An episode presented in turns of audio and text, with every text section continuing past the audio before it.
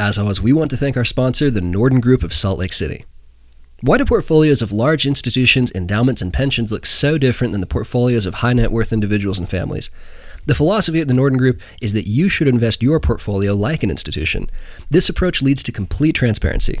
Some key questions to ask yourself What do I really own? How much am I paying in fees? What costs am I paying that are not disclosed? Would I be better off in a low cost index fund? At the Norden Group, we conduct what is called a portfolio audit, which can help reveal these and other important details. Call us to set up your appointment. And as always, if you folks have you know seven or eight figures worth of investable wealth, um, these are the guys that you want in your corner. These are honest, ethical professionals who can help you at every step along the way. Uh, they're the allies that you need on your side. Investment advisor services offered through Town Square Capital LLC, an SEC registered investment advisor. SEC registration does not constitute an endorsement of the firm by the Commission, nor does it indicate that the advisor has attained a particular level of skill or ability. Town Square is not affiliated with any other named entity.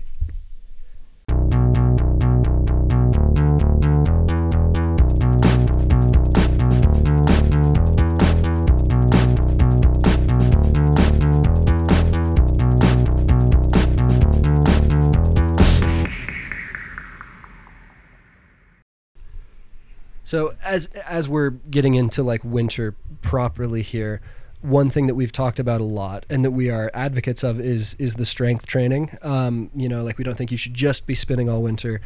And we would like to uh, make everybody aware of uh, the WUKAR program. If you haven't done it before, what's your what's your kind of sell on uh, on the WUKAR program, Dan? Well, I mean, it's pretty awesome. Probably the best cycling specific strength coach in the nation, lives here in Salt Lake. And he's opened up some time slots for youth classes. Really quick, this is not sponsored. Uh, we this this is just genuinely something we believe in. This is not like you know Art gives us a special deal or something. Yeah, like, it's just a really awesome opportunity. fantastic. So, so WUKAR registration is actually opening today, like as this podcast is being released. Um, I'm going to send out a link on TeamSnap, and it's it's not cheap. It's um, it's an investment. I think it's a very it's a, it's a great investment. And if you can do it, I would highly recommend it. And it's, you know, and I, I would say this is definitely for those that take their cycling really seriously. And I think anyone that listening to this podcast is probably yes. among those. Um, but yeah, it's it's a three month program. It is two hundred dollars a month. I will send out the link for registration here just shortly. So um, look for that. Get your kids registered. It's it, I would I will go to the mat on this. It is the best cycling specific strength training program in the country. you know, and you look at the list of people that Art trains, and Keegan, Sophia, and then just like the the NICA race, the, like the best NICA racers, Yep. all did it. It's it's a really worthwhile program. So. Yeah. absolutely keep an eye on that. And then and then also, um, how it was 2017 we started Maybird. 2017 we made a website for Maybird that was useful for the first year, trying to get a few people to do it. Um, we didn't really need it beyond then. We've had more than enough writers. Uh, people have known us well enough that we can just give them information when they want it. Uh, there is a Maybird Wix website uh, out there, um, or I should say, used to be, um, that was completely neglected. We hadn't touched it since 2017. Uh, we killed that off today, um, and I'm, I'm very excited to announce that Maybird has a fancy, pretty new website. Uh, it is maybirdcycling.com, um, and it should be showing up on Google, I understand, shortly. I guess it takes a second. I published it like less than half an hour ago.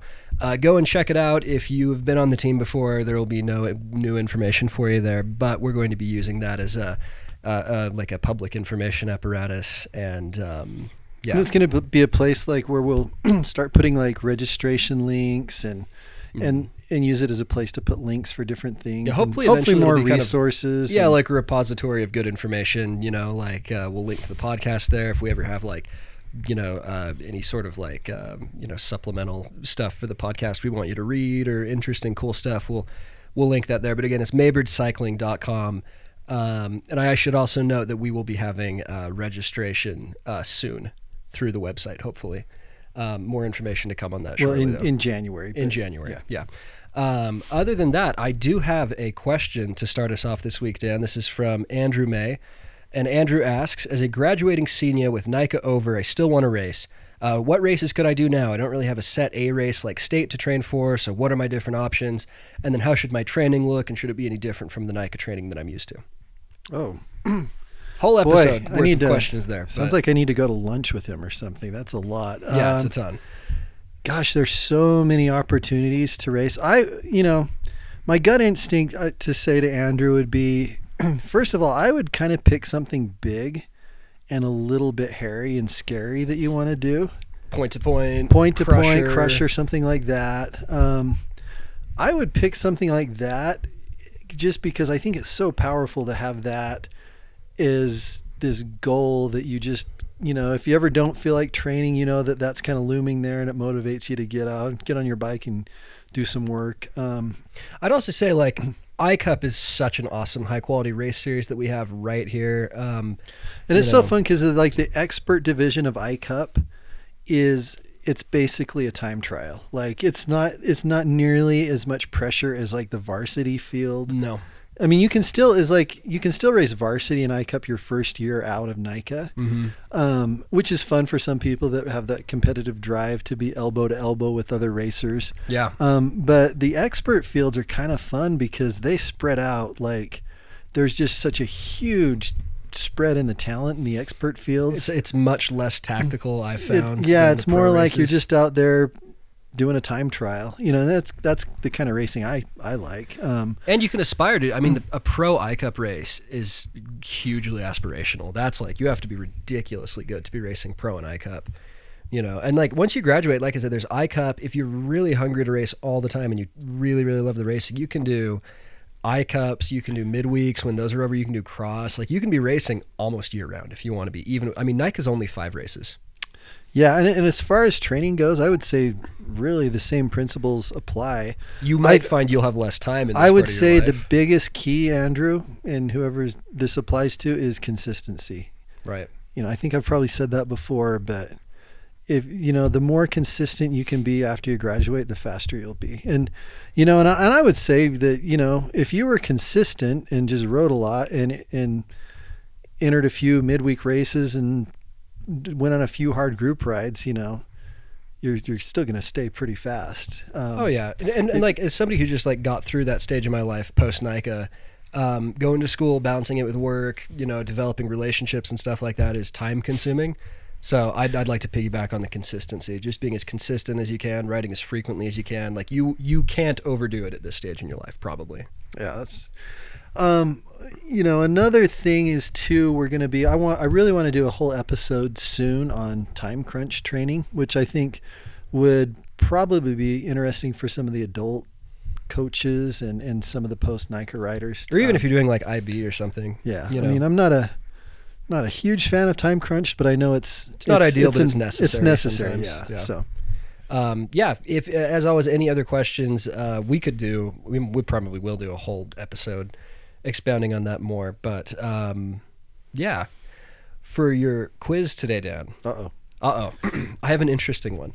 Um, really quick, you know what the UCI is? Explain what the UCI is, Dan.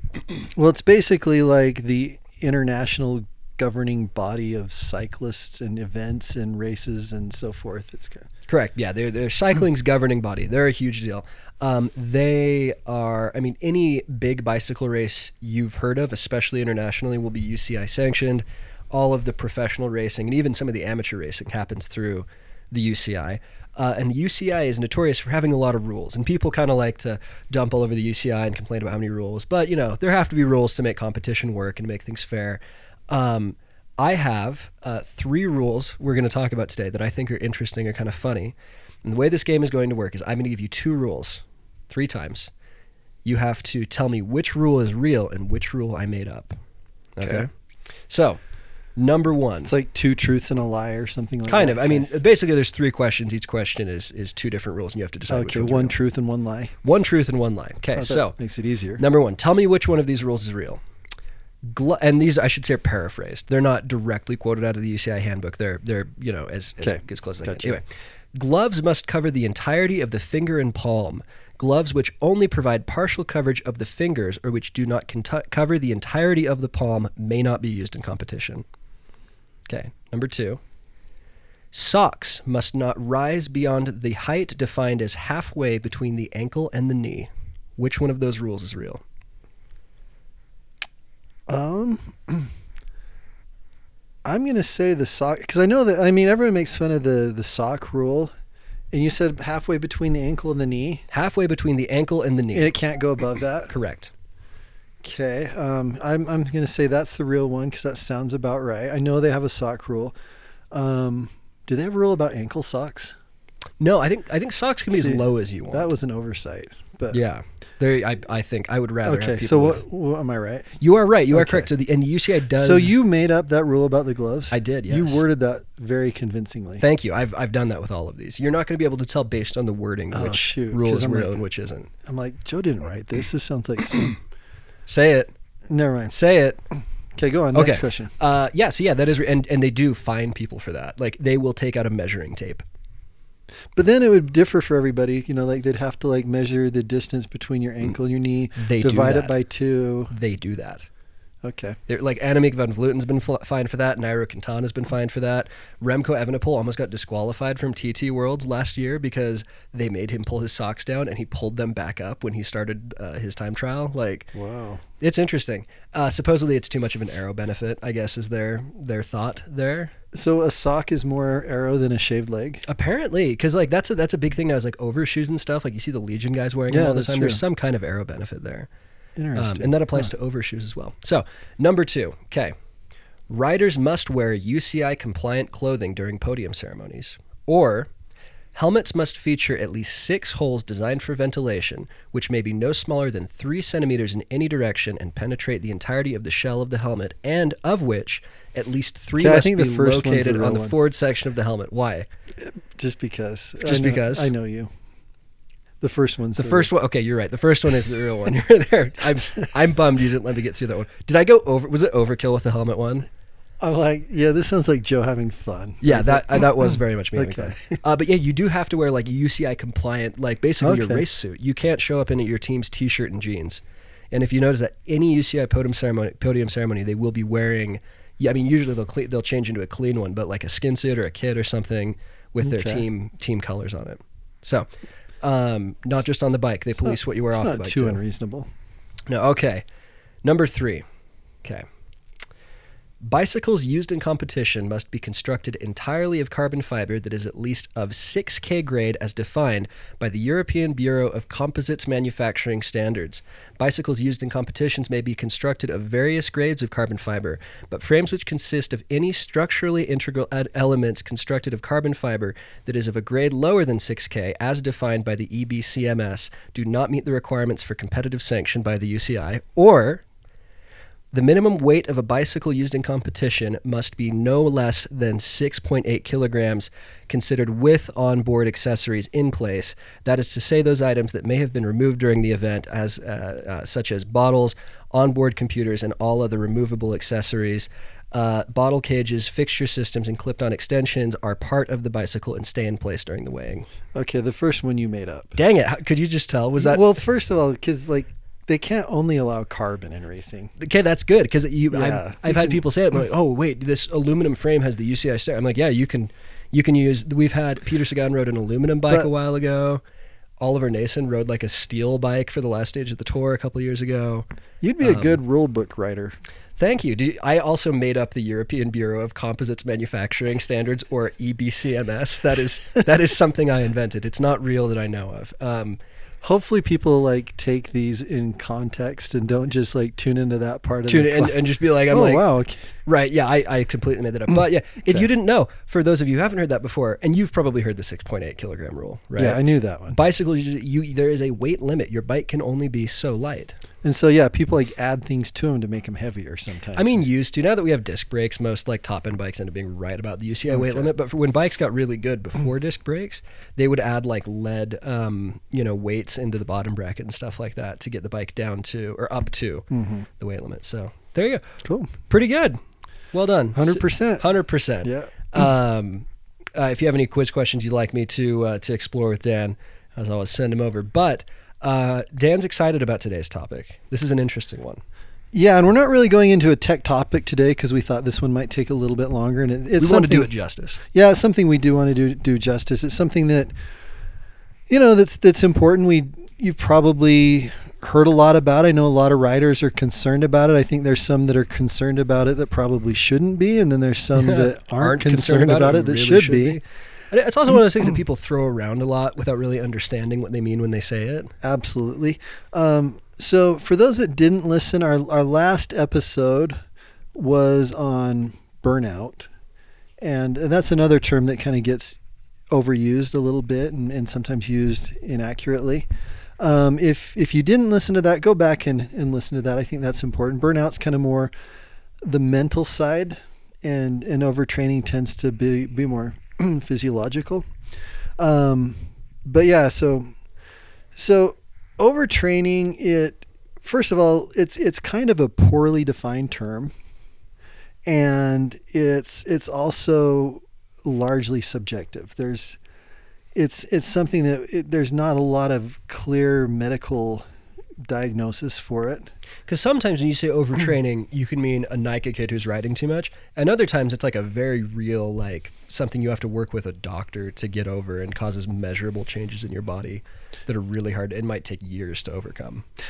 Yeah, and um, you know, and in fact, I, I kind of I, I've heard a lot of different things about overtraining, and I, I've heard some people kind of even explain that overtraining is really only something that applies to like Olympic level athletes who are training 30 plus hours a week, and it's something that that amateurs don't even need to be concerned with. It's something that we couldn't possibly achieve and and that's not necessarily true. Um, it, it's something that you know that that at least a, a more elite amateur could could does need to be aware of and careful of. Um, But there is there are grades of it. there know. are definitely great and and and it definitely is a term that gets thrown around. And in fact, I use it all the time casually, like you know, saying that someone that's that's hasn't rested enough or just done a little too much work that they kind of overtrain themselves a little bit. I say that all the time, and it might not necessarily be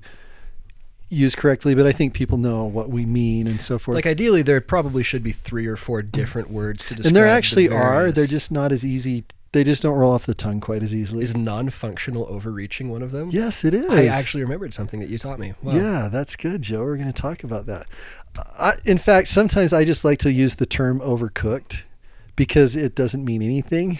but And it gets the same idea. it gets the same idea across, and I'm not using the term overtraining incorrectly when I say they're overcooked. Because I do Um, get what people mean. Because like there is a level of overtraining that only an Olympic athlete could could achieve. Where like there's still a level of overtraining that like a good varsity NICA rider might get to. That's still overtraining and is still a problem. But like I said, there almost needs to be a different word for it because overtraining is just such a big, broad catch-all. Absolutely, and there and there are a few different terms that we'll kind of go over. An interesting thing about the kind of the old school overtraining that we that we've learned about that you know that that basically ends people's careers, puts them in the hospital for years. They they become a completely different person. Um, you know, I only personally know about like one person who's ever let it get to that point and and I think it's getting more and more rare now because people are more because like back then, you know, before the internet, before like before people knew before there's so much information about overtraining, a lot Mhm. of people can go down that road without even knowing. Yeah, and where there's all the gonna- money and research and stuff in Yeah. sports science, these because this isn't just Well, there's not a lot of money in either. research in sports science, but there, it's more it- than there used to be. Yeah, but it, and it, the information is just more widely available to people. People are just more, you know, like like there's not a lot of coaches and athletes that would let themselves go very far down that road. So, um, so yeah, um, but yeah. So before we before we start talking about overtraining, I just want to just talk about training 101, Joe. What would you say training 101 is? What's ride uh, a lot and hard at the appropriate times and rest appropriately. Okay, good. Not too bad. Is that pretty good? That's pretty good. So it's a it's a formula, and it's basically overreaching plus recovery equals supercompensation. So an overreaching is is quite simply just pushing your body beyond what it's currently capable of doing easily. So you're basically just pushing yourself where your body's not comfortable anymore. And your body kind of says, "Oh wow, I wasn't ready for that. I didn't like it." And he keep he or she keeps doing that to me. When when you get a chance to rest, I'm going to make some changes and some improvements and those changes and improvements are called super compensation which is adaptations which makes you a faster cyclist and you kind of keep completing that pro or repeating that process and you just hopefully become better and better. Faster and faster yeah and faster, and faster. right. um, recovery is is a necessary process that links training to adaptation. Right absolutely necessary. You cannot make adaptations without recovery. Re- like recovery is the difference between getting faster and banging your head against a wall, right? Yeah. So, so that's just something that we just need to understand. Um, and then the other thing I want to explain is that, that I think is useful to understand when we're talking about overtraining is what the autonomic nervous system is. Um, you know, in our in our episode 15, we talked about like the fight or flight chemicals and so forth. Um, I'd go back and listen to that one. I think I think understanding the, the like some of these adaptations to high intensity training are really interesting. Mm-hmm. Um, it might be a good review.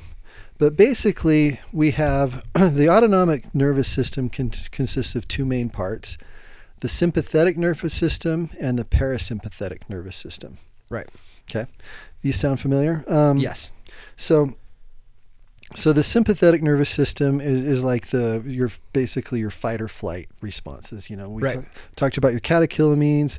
Um, you know the the hormones, the epinephrine, the adrenaline, increase, increased blood volume levels, all those. Um, that basically, you know, when you're running from the bear, those things are in place to help you get away from the bear. Okay. Right. Super important in understanding overtraining. I haven't heard of parasympathetic nervous system. I don't so, think I've ever heard that before. Yeah. Okay. No. Parasympathetic nervous system is the opposite.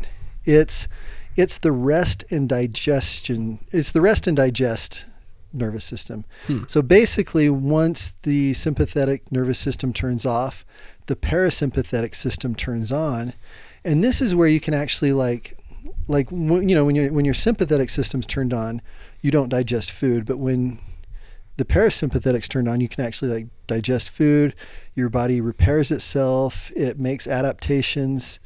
Um, it's kind of the yin and the yang or whatever. Is this a different set of like nerves and physical hardware, or is it the same set of nerves and physical hardware doing a different thing? It's actually like different chemicals and different processes that'll kick in while the others turn off. So you won't and really have the two working at the same time. Not really. I don't. Apologies to doctors and med students so, here for us trying to, you know, yeah, um, rope our way through the dark on this. Like, like part of the parasympathetic um, mode is, is is basically getting rid of some of the chemicals that your sympathetic system produces. So most of the time you're in parasympathetic mode. Most yeah, of the most time of we're the not in fight or flight. Hope well that no, not really. Depends what type of training you're doing. Interesting. Okay. Yeah, yeah. So like if your stress levels are really really it, high, you'll be in fight or flight all the time. Mm, oh, absolutely. Yeah. like cortisol? And that's kind of what. Yeah, cortisol is one of them actually, right. and that's kind of what leads. You know, and that's what'll lead to like burnout too. Like we talked about before, hmm. is if you're in this this high stress fight or flight, fight or fight, fight. fight or flight mode all the time, it eventually just leads to exhaustion and hmm. emotional burnout. Hmm. And the same thing with training, you know, if you're constantly in, you know, you're constantly doing ultra high intensity training without ever resting, you're, you've, you've constantly got these chemicals going through you that, hmm.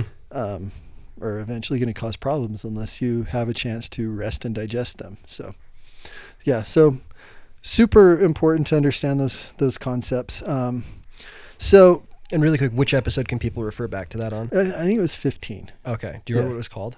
I don't remember what it was called. We've done too many episodes. I can't even remember anymore. Yeah, it was something about the final NICA. Oh yeah. Yeah, episode or something like that. Yeah, go back and listen to that one. Yeah. So so we talked about that there's there's kind of different terms that get tossed around for overtraining. Right. And I kind of want to. Well, I'm going to go over each of those because they're all kind of related but separate Right. and deserve different terms. But I think the term I like the most in, in kind of generally describing all of these is maladaptive training. Hmm. Like ma- bad adaptive training. Yeah, Okay. yeah, and and so all of these things, all of these training issues, basically what's happening is you're training, but you're not getting faster. To put it very simply, and that's maladaptive training, and it kind of covers a lot of things. So in that training equation we talked about, the work's there. It's like it's like algebraic. The work's there, but the um, the result isn't there. So there's the X factor in the middle is usually lack of recovery. Yeah, Essentially. Yeah. Okay. All right. So yeah, so maladaptive training is basically training that you're doing that isn't making you faster. Got it. We've all done maladaptive training at one point in our careers, right? Some of us have done mostly maladaptive training. Your entire yeah. So, and you know, and along with our last podcast, we talked about burnout. We mentioned a little bit about that um, that vicious cycle that you kind of we go into, where you know you're disappointed in your results, so you're less motivated to train, so you get even worse results, and it keeps kind of spiraling down and down. Any of these maladaptive items can kind of start that vicious cycle. So, um, so that's why like burnout and overtraining and maladaptive training they're not the same thing, but they're very closely related. Um, so, so the first type of maladaptive training I want to mention, and this is one you're probably not even thinking about, is undertraining. Okay, fair enough. Is that mal? Because you are getting adaptations there. They're just not enough, right? That's true. Yeah, I mean, especially for beginner riders, any riding you do is going to make you better. But say you're already at, a, like a certain level, you're a pretty decent fast rider, and life Right. gets in the way, and you can't train as much as your body's used to training, and you can't train at a level that will help maintain you at that current level. right. That's going to cause you to obviously decline and get slower. Oh, okay, so like real like a NICA varsity rider who finishes school and things get busy and they go from doing really great ideal training five days a week to like twice a week they're riding for 30 minutes at a time pretty easy for a year that's maladaptive training right In that case, yeah, that's there. It's making them slower than they could be. So, okay Um, interesting thing about that, and I don't know if this is a hot take or not, but I have seen this cause a vicious spiral more than just about anything. really like how Yeah. so You know, I just know so many kids that you know that were able to train at a certain level. Life gets in the way.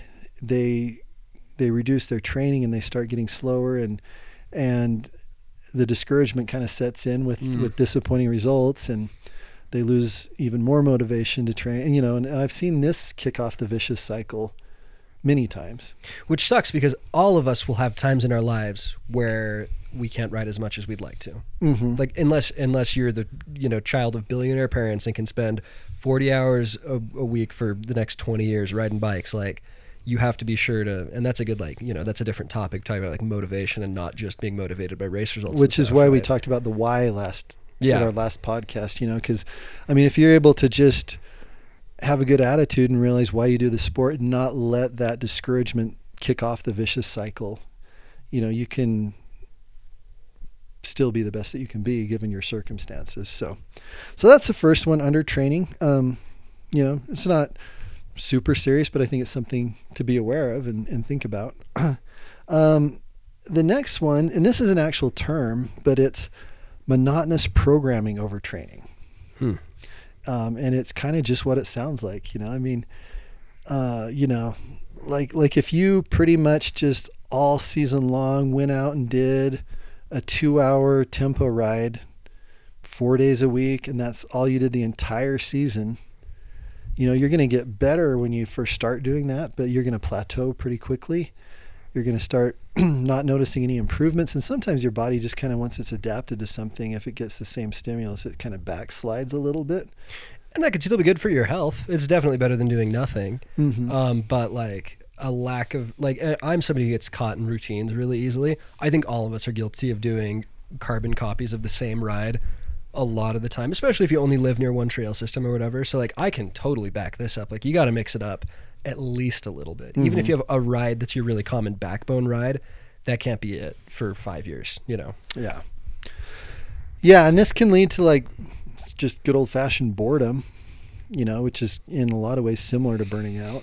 Um, and obviously, the the way to prevent this from happening is just good season planning, um, polarization, and we're going to talk a little bit more about those things soon. But uh, and and I think a lot of us are do fall into this trap. You know, it's it's easy to do. So um, another one, and I, I mention this a lot, and I don't know if this is a really official diagnosis or something. I, I but early peaking.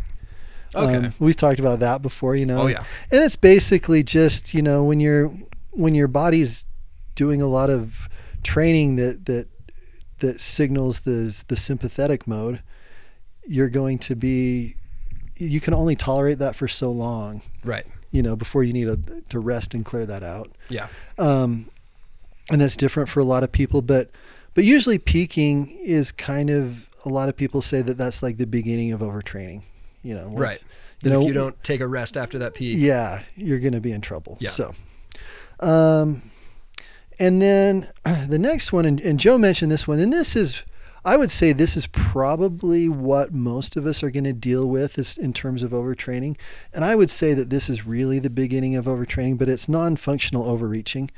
So we talked earlier about how overreaching is when you when you stress your body beyond what it's normally capable of doing. You know, you basically find the limits and push them.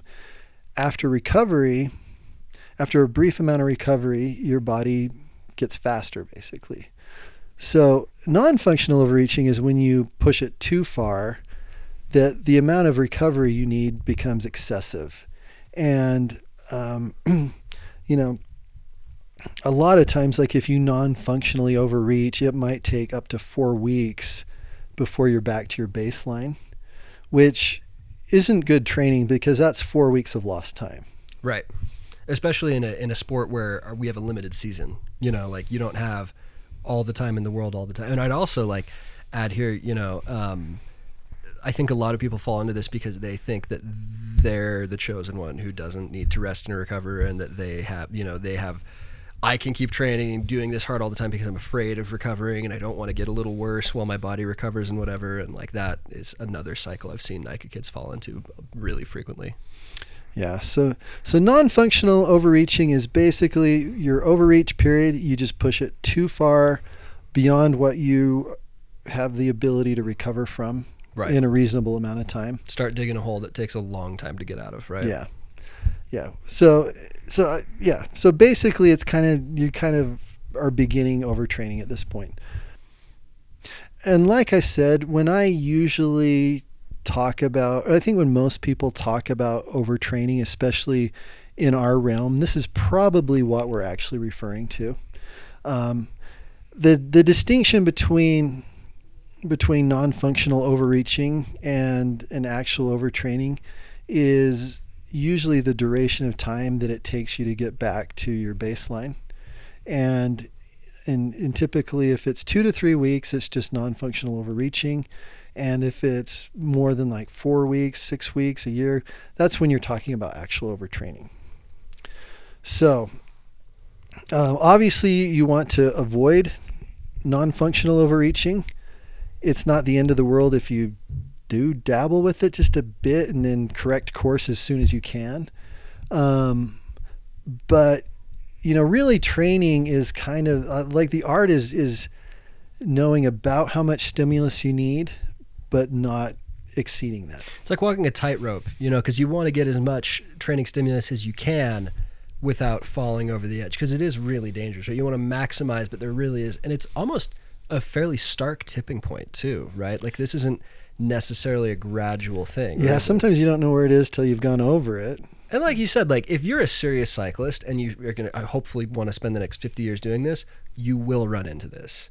You just have to know how to spot it and like you said course correct quickly without digging a really deep hole that takes a long time to get out of.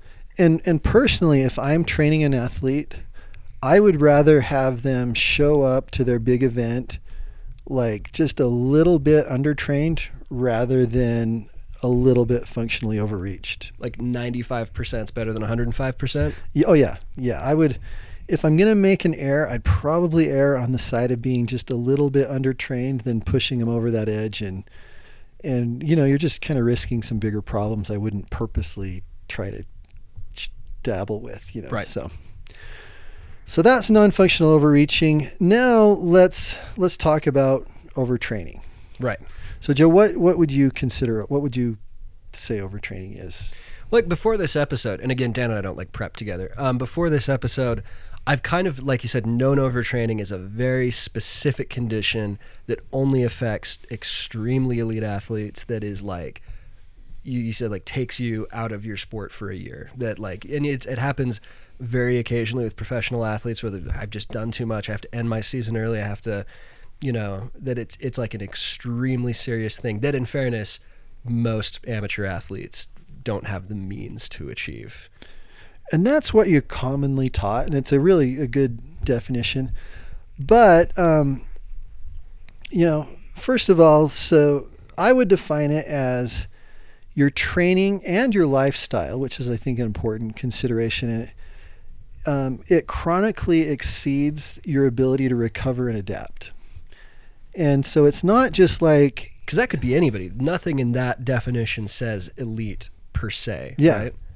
Yeah, and that can be yeah, that can basically be anybody. It can be an athlete that is training 30 hours a week and just not giving themselves enough recovery, but it could also be an athlete that is training 10 hours a week but is also under a lot of stress and they're you know they're they're under a you know their autonomic nervous system is going full bore not just because of their training but also because of their job and their lifestyle and all the other things that you know that person could can also have issues You're too. working on your master's degree, have two jobs you're doing, working late, not getting enough sleep, kids are sick, you know, parents are having problems, and then training, right? So like it's like almost like, you know, having a stressful job, can be like you almost have to budget for recovery like you would for an extra workout. yeah almost, it's kind of like that dealing with stress it's like stress that's just not making you faster Right. you know so but stress is stress so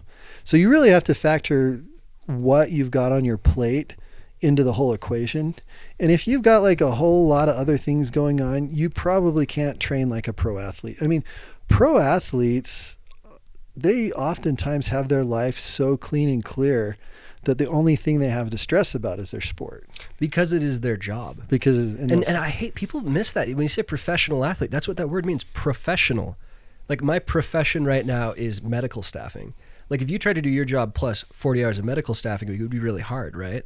But for some reason, people don't compute that. Like, oh, well, I have a 40 hour week job at a law firm or a doctor's office or an accounting firm or whatever, and then then i'm going to train like keegan on top of that and and that's not like there's no amount of willpower that's going to make that work like in the physical universe that we occupy you can't do that it's not even that often like often you'll see like kate courtney's an, uh, a rare example of an athlete who like got a degree at the top of her career that's really hard to do and in a lot of ways i'd be like but awesome it's super awesome, right? But I wouldn't necessarily like counsel someone to do that. Like someone's like, I want to be a pro cyclist. I'm like, great, that is your life.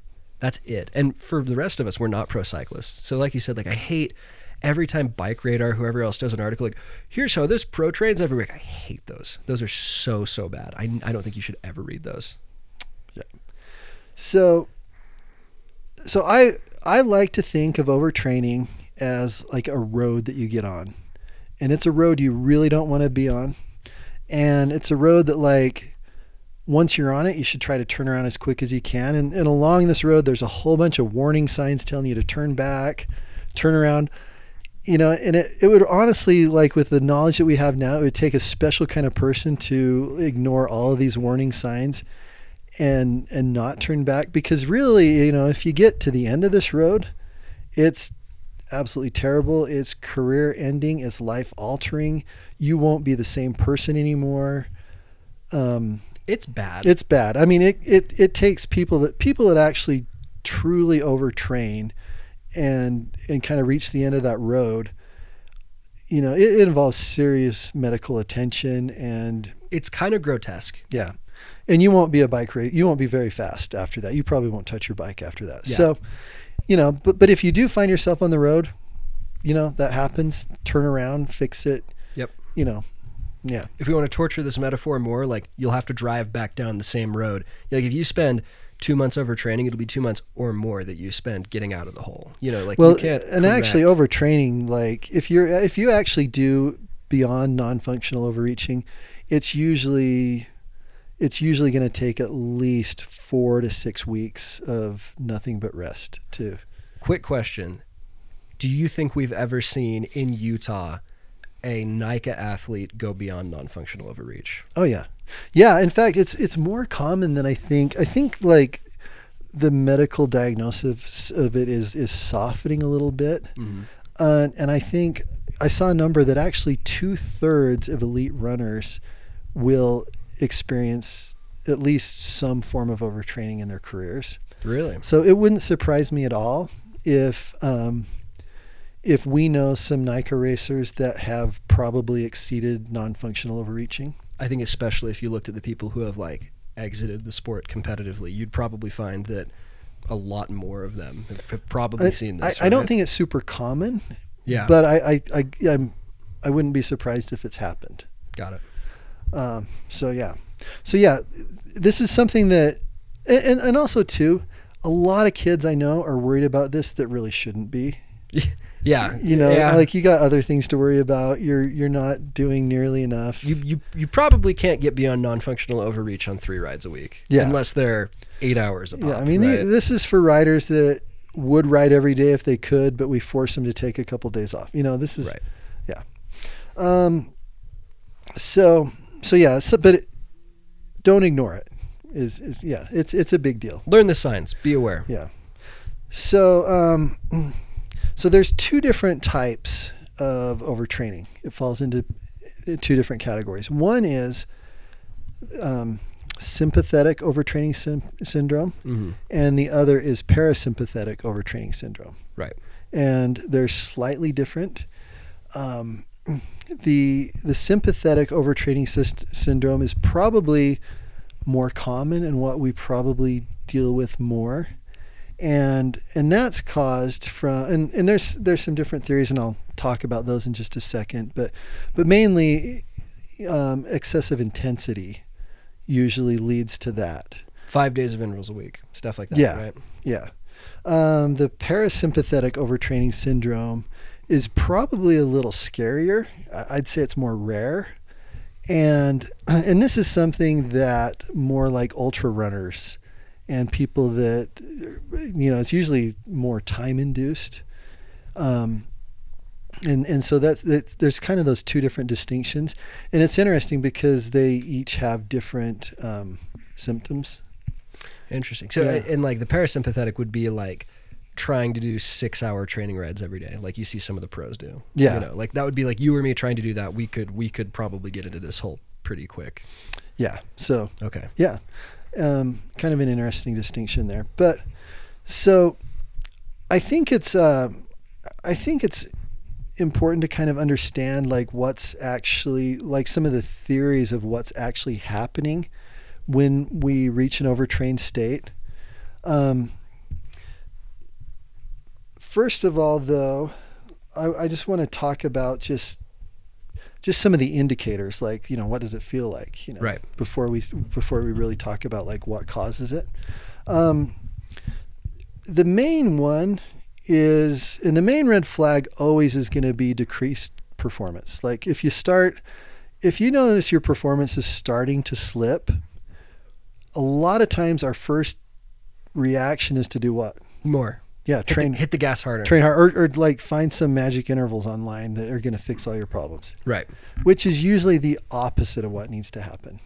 You know, usually if for some reason your performance is declining and you can't really explain it, it you probably need rest. And to push that point, if your performance declines and there's an obvious explanation, like I've been training less or I'm sick or something like that, you jumped over training when everything else is right or seems to be right and you're training a lot and hard and getting worse. yeah, right? you're working your butt off. You're writing five days a week. You're following your plan, but you're getting slower. Um, it's probably not that you're not doing enough. It's Yeah.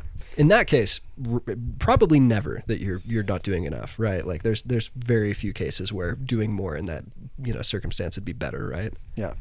So that's that's usually the biggest indicator.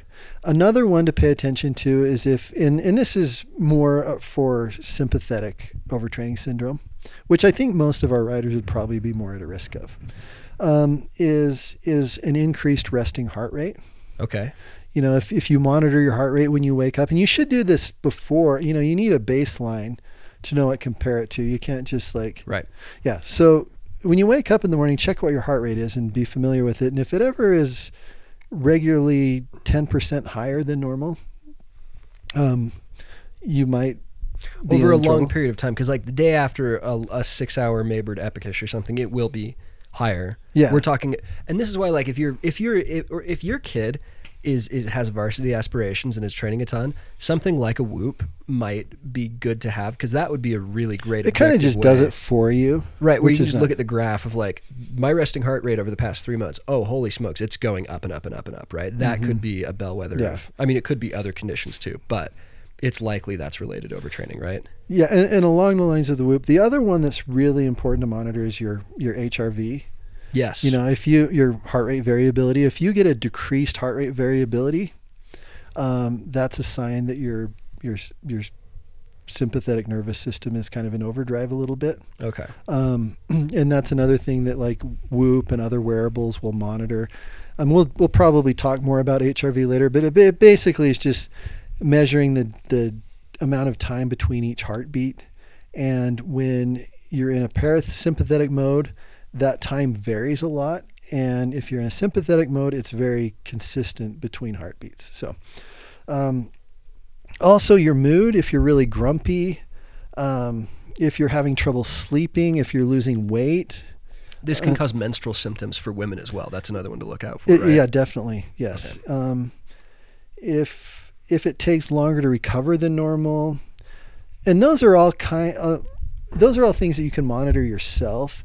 Um, you know, as far as like what a a doctor might notice is is you can get tests to, to compare like the ratio between cortisol and testosterone. You know, if you have an increased amount of cortisol and, and your testosterone is lowering, lowering, that can be a sign of of sympathetic overtraining. Um, your serum glutamine, glutamine is is um, an amino acid that helps keep you from getting sick, and if you're overtrained, that can be lower.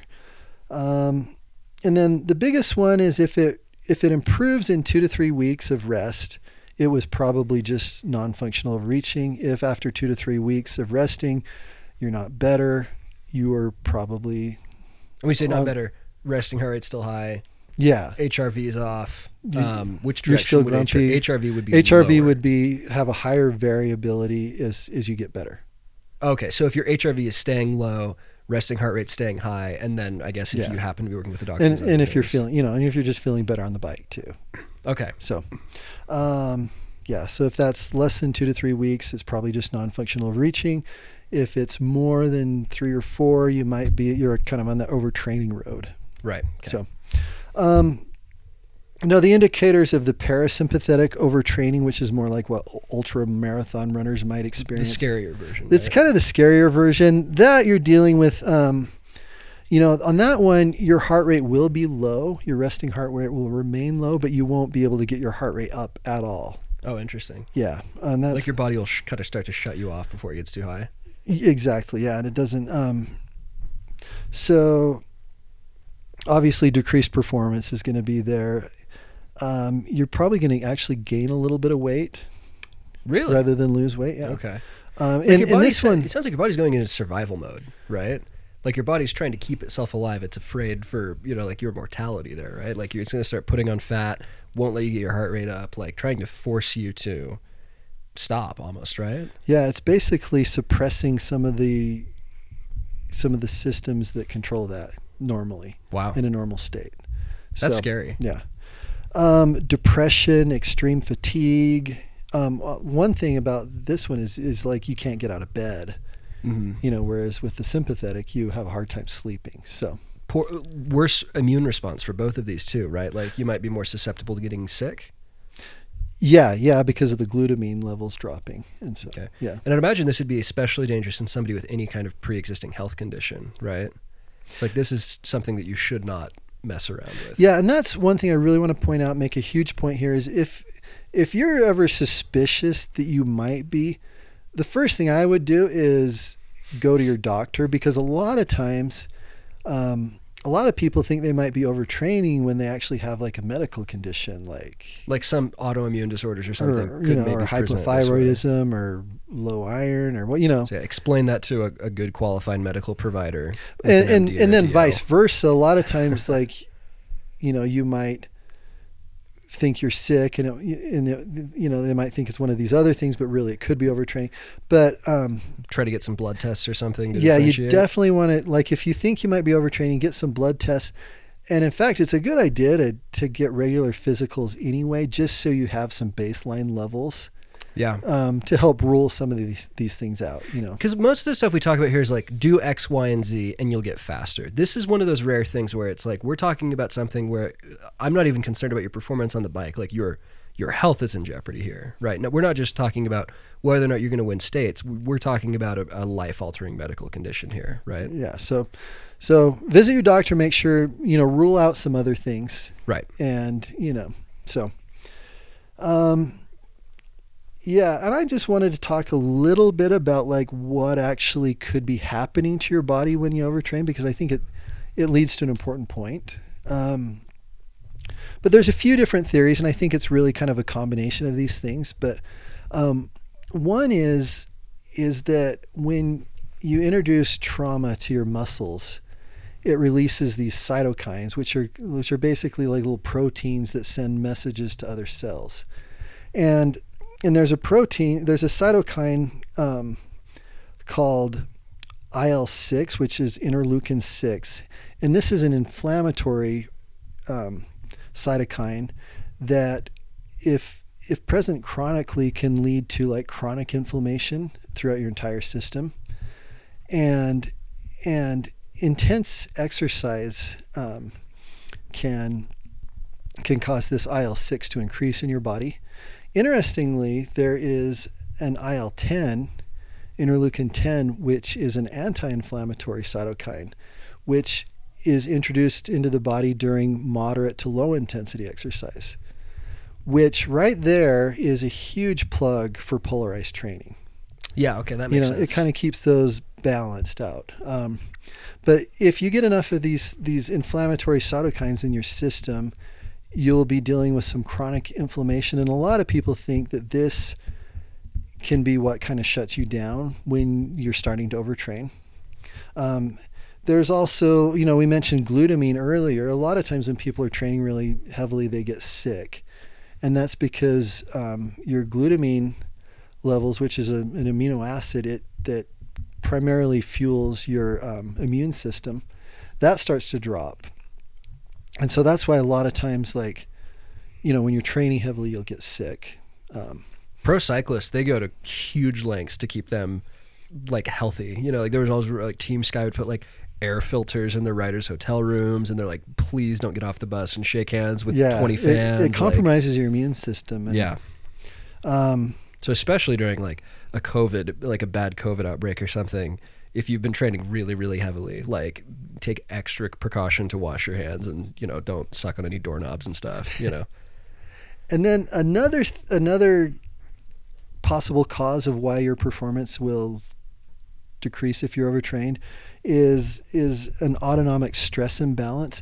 And that's basically, you know, you're in fight or flight so much that it your body just down regulates these systems. And I, I basically just kind of compare it to your body just kind of gets sick of running from that bear. Hmm. It just can't do it anymore. You know, um, and and when that happens, it actually increases a hormone in your brain called tryptophan, which makes you kind of tired and sleepy. You know, like the so like Thanksgiving basically. oh interesting So, really? yeah. okay But the the thing to point out about all of these is is overtraining isn't just like tired quads and hamstrings. It's actually something that happens like centrally. Hmm. And it's more of a central system that's kind of shutting you down. Because you said your nervous system, I didn't even really connect that. Like like you said, this is something way deeper than oh, I'm I'm sore and tired because I'll go on a big ride and the next day I'll be like, man, I'm sore and tired. But this is this is like a a, a, a significant step beyond that. Yeah, absolutely. Yeah, there's there's some kind of so central regulator that's shutting your body down and pre- preventing you from continuing to heap on this damage. So, I think that's a good important distinction to make there. So, you know, we've we've talked a lot about a lot of stuff. I think it's time to talk about like the important thing, and that is like, well, first of all, if you if you are overtrained, how how do you get better?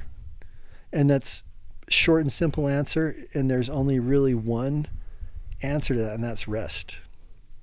Rest, rest, and nutrition, which is kind of part of it, but Rest. It's crazy how hard that is for some people, especially if you have some, you know, some other thing you're dealing with, like an eating disorder, or something that makes it so you are unable to rest. Because it's it sounds so simple, but it is it's obviously really hard for people to swallow.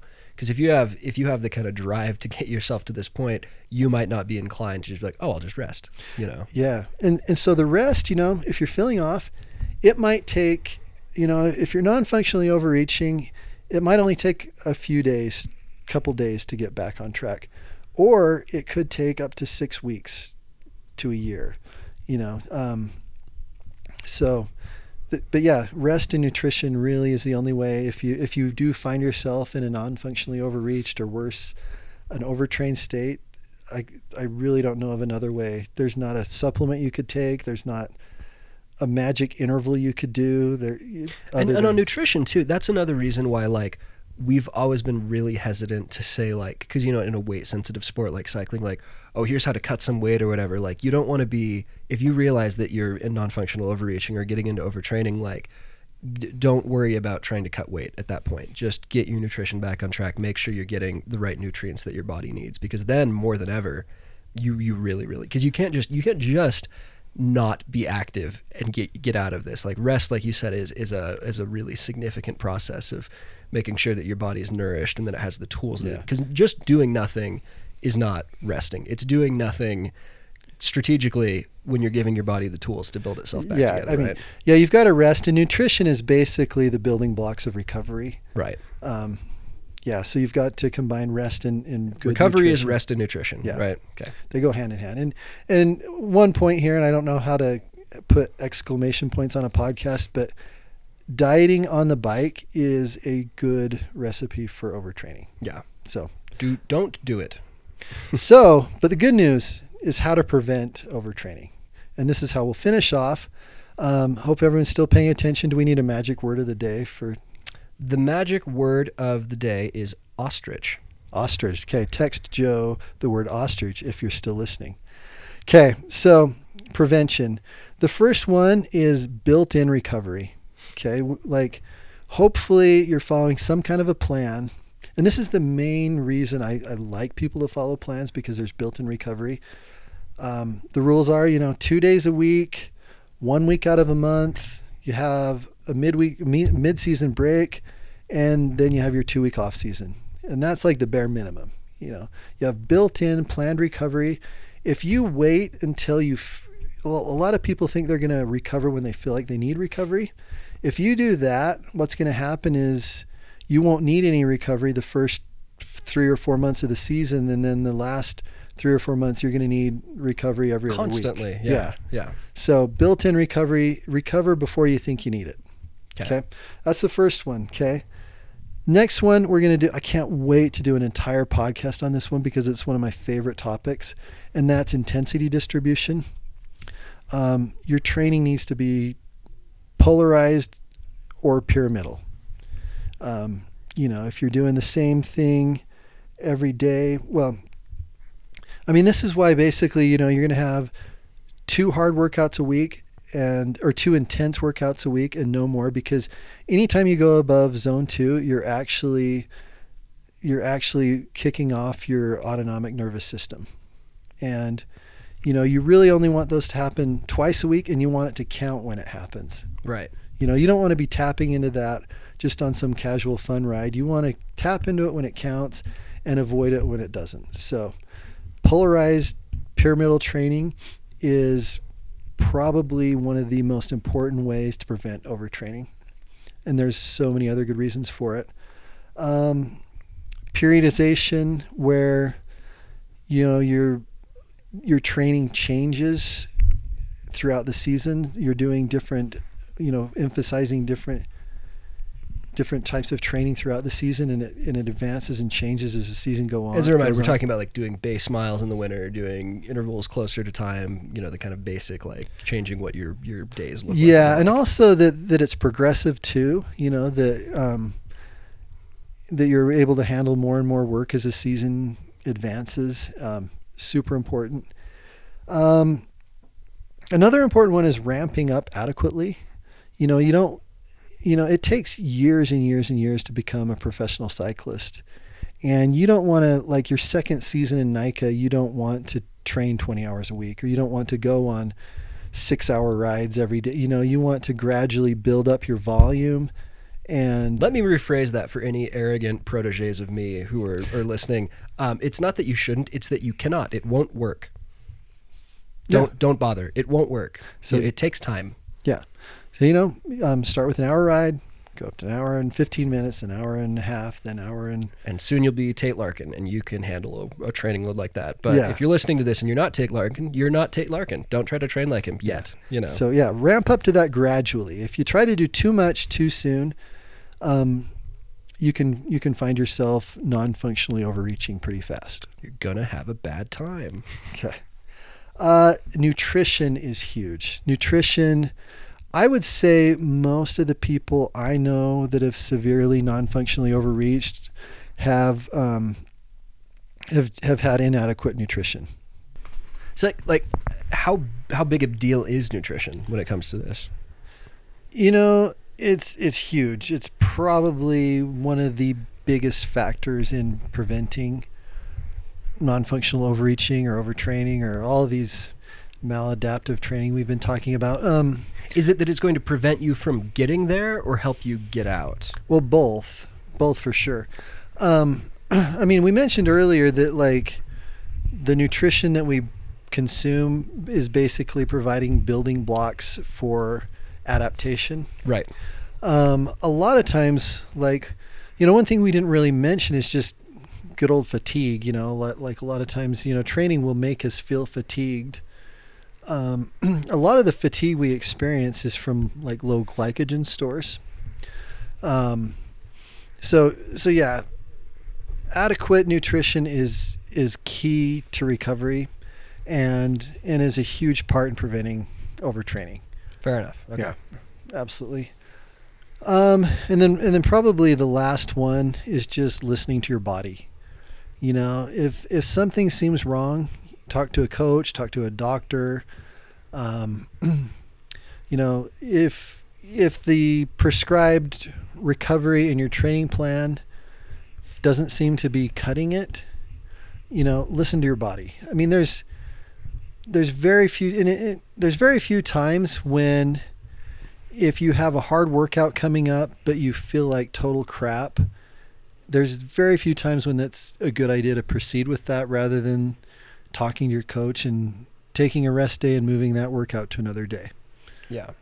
so, I mean, it's like sometimes you have to do a workout when you don't feel ideal, but if you feel awful and you can, I think you kind of get a feeling for this over time too. Like like good hurt versus bad hurt, you know. yeah you do you know and if you've got a power meter and you just can't hit the numbers you know you, it might not be your day and tomorrow could be your day you Yeah, know, there but are so many different things that go on in your body that affect your performance on a, on a short term like that. Like, you know, I w- I wouldn't stress stress about it too much. You know, like you said, bump it to another day. Try again. yeah If you find over a long period of time that you're frequently failing workouts, and by that I mean like not being able to achieve um, the powers that you've, you're set out to do that are reasonable based on your FTP and stuff like that. If you find a high rate of workout failure over a long period of time, could that be indicative of a You know, and that's a really, really good point because one bad workout or one bad race doesn't mean anything really. I Right. mean, we all have bad days, but if you have like a bad day followed by another bad day, followed by another bad day, followed by a bad week, you know, if it goes on and on for a period of time, then that is indicative of a bigger problem. Um, like think like a scientist or a statistician you know like like little little blips in the data happen you know i think you're looking for long-term trends here anytime like you like if it's like somebody shouldn't come to you and be like dan everything's going fine and then Wednesday was really bad. I think I'm overtrained. Right. That probably Wednesday was just really bad, and it could have been for any number of reasons. We're talking about, and I guess what kind of term is it? Is this something you can tell over the course of a week, or do you have to be seeing this for four to eight weeks to be able to decide? Or You know, I, I think it just depends on what's preceded it in terms of a training load. okay, Um, but definitely, you know, if you have an entire bad week, that's a pretty good sign that you do need some additional rest. or just to look back and say like, you know. Did I try to do some really ambitious training and now I'm, you know, I'm having this really awful week? Or is it like, hey, everything's fine. This is pretty reasonable. I should be able to handle this. And then it's a bad week, and then try to decide based on that. Well, I think that's the value of having your training recorded and documented Right. in like Training Peaks or at least Strava, but Training Peaks is probably better. And and one of the most important things that you can document really is there's there's like a little section that you can kind of indicate how you're feeling, you know, and there's like it's kind of from like bad to good and it's like a frowny face to a smiley a lot of face. people ignore that too, but I that think- almost might be one of the most important, you know, because like they're hard workouts, but you finish, you're like, yeah, I, I did that. I feel good. It was really hard, but I did it. And then there's others where something was wrong, you know. Yeah, you know, if you have like, you know, you can look back and see, you know, I haven't felt crappy all season. Then all of a sudden, the last two weeks, I'm feeling crappy every other day. You know, that could be a sign that you're maybe in need of additional recovery or Right. or maybe your nutrition's off or maybe you need to go see a doctor about some other medical condition, you know, but at least it's a sign that that something's trending off. And like I'm guilty of this, and I know it's not possible for everybody, but like if you have the ability to see a doctor frequently as an athlete, you know, like I, th- I think that's that's never going to hurt. You know, making sure that your baselines are good, that you don't have any. Because like I said, a lot of these overtraining things, I mean, it's probably more likely that you're overtrained, but they do kind of share symptoms with some relatively serious medical conditions. Yeah, too, that's good so- to rule out. And you know, obviously, you know, getting a yearly and annual physical is, I'd say, the minimum. Um, another thing, if you can, I think it's good to. I mean, if there's any way that like a sports medicine doctor could be your primary care provider, would be ideal. Yeah. You know, because athletes do have different needs than Than than most people, right? Like so. Um, I'd say that. Are, are there any other like good um, kind of rules of thumb health wise that you'd you'd want your athletes to be doing? You know, I think we've, I, I think we've mostly covered it. You know, just making sure that, that really that your recovery is in balance with the amount of training that you're doing. And, and one thing I do want to point out, kind of, you know, as we kind of wrap things up, is don't. A lot of times when you learn about overtraining and, and overreaching and, and so forth, I think it kind of scares some people from working hard. You can actually handle a lot of hard work and hard consistent training if you match it with adequate recovery and, and you know and your lifestyle can handle it And I've heard, and this is an exaggeration, but like there's no such thing as too much training. There's just too little rest, which uh, is an exaggeration. yeah and that's like, not necessarily true but It's a good principle. yeah it's a good principle i mean you can handle a lot of training if your recovery is top quality and but then and the other things too like your you know your periodization and your and your intensity distribution and so forth you can handle training if you do things smartly um, you know i mean obviously a lot of people call it like under re- overtraining is under recovery which is kind of a cute little way to remember it i don't know how It's not perfectly not true. but perfectly it's- true It but- illustrates the point pretty well. You know. yeah. So yeah, so get out there, be consistent, train hard, train smart. Um, you know, I, I think I and one thing about Maybird is is education is just super important to me. So, you know, I think by arming yourself with a little bit of knowledge about this, you're not very likely to go very far down an overtraining road without being able to recognize the warning signs. So, If you do, it's on you. We're, we're, we're giving you the tools to recognize this. So don't, like I said, don't don't freak out about this. Just be, you know, have your eyes open. Be look, be on the lookout for it if you're going to be training a lot. but yeah, go ride a lot, have fun, and and you know if you're not getting faster, maybe maybe talk to a coach. Something might be a little off. Or so buy an S Works. That's always the solution, right? If you're not getting faster, buy a more expensive bike. there you go. That That's that helps Joe's tip for today. Okay. Talk to you next week, folks.